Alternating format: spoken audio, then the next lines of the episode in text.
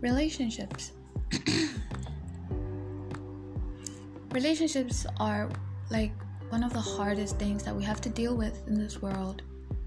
You know, because relationships need so much time, they need attention, they need care because they're very delicate.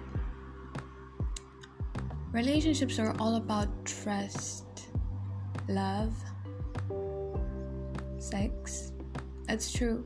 It's very true. Fun, you know, and getting to know each other. You know, like for example, since this is my first podcast, I'm gonna talk about my first boyfriend. So let's call him T. I know I'm Trixie, but you know, let's just call him T. So T was basically the perfect guy, you know. He used to check up on me at home. Um, he he always bought me my favorite foods, especially when I was in my period. That's when I eat a lot.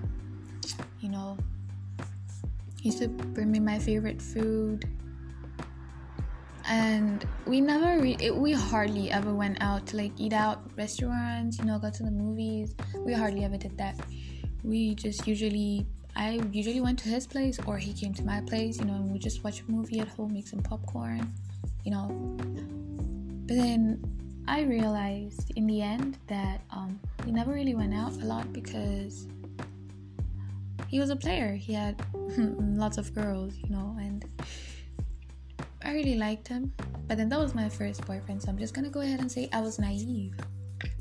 I didn't know anything about love back then, although I did claim to love the guy. But um, I didn't know anything about love. You know, so I can't say I loved guy.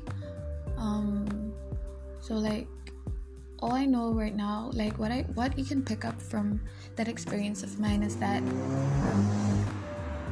sometimes it's it's it's just better to to let go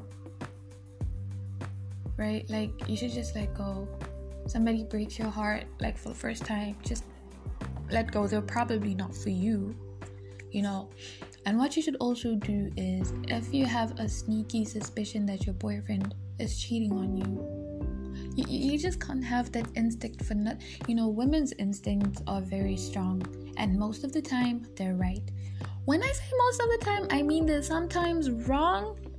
So when you're wrong, don't say I said that you're never wrong. Just know that I said we're mostly right, you know, because we can just feel if if something is off with your man. Like that's if you really love him, you know, if you really know him. Which is why it's very important to get to know a guy before you jump into bed with him. Alright?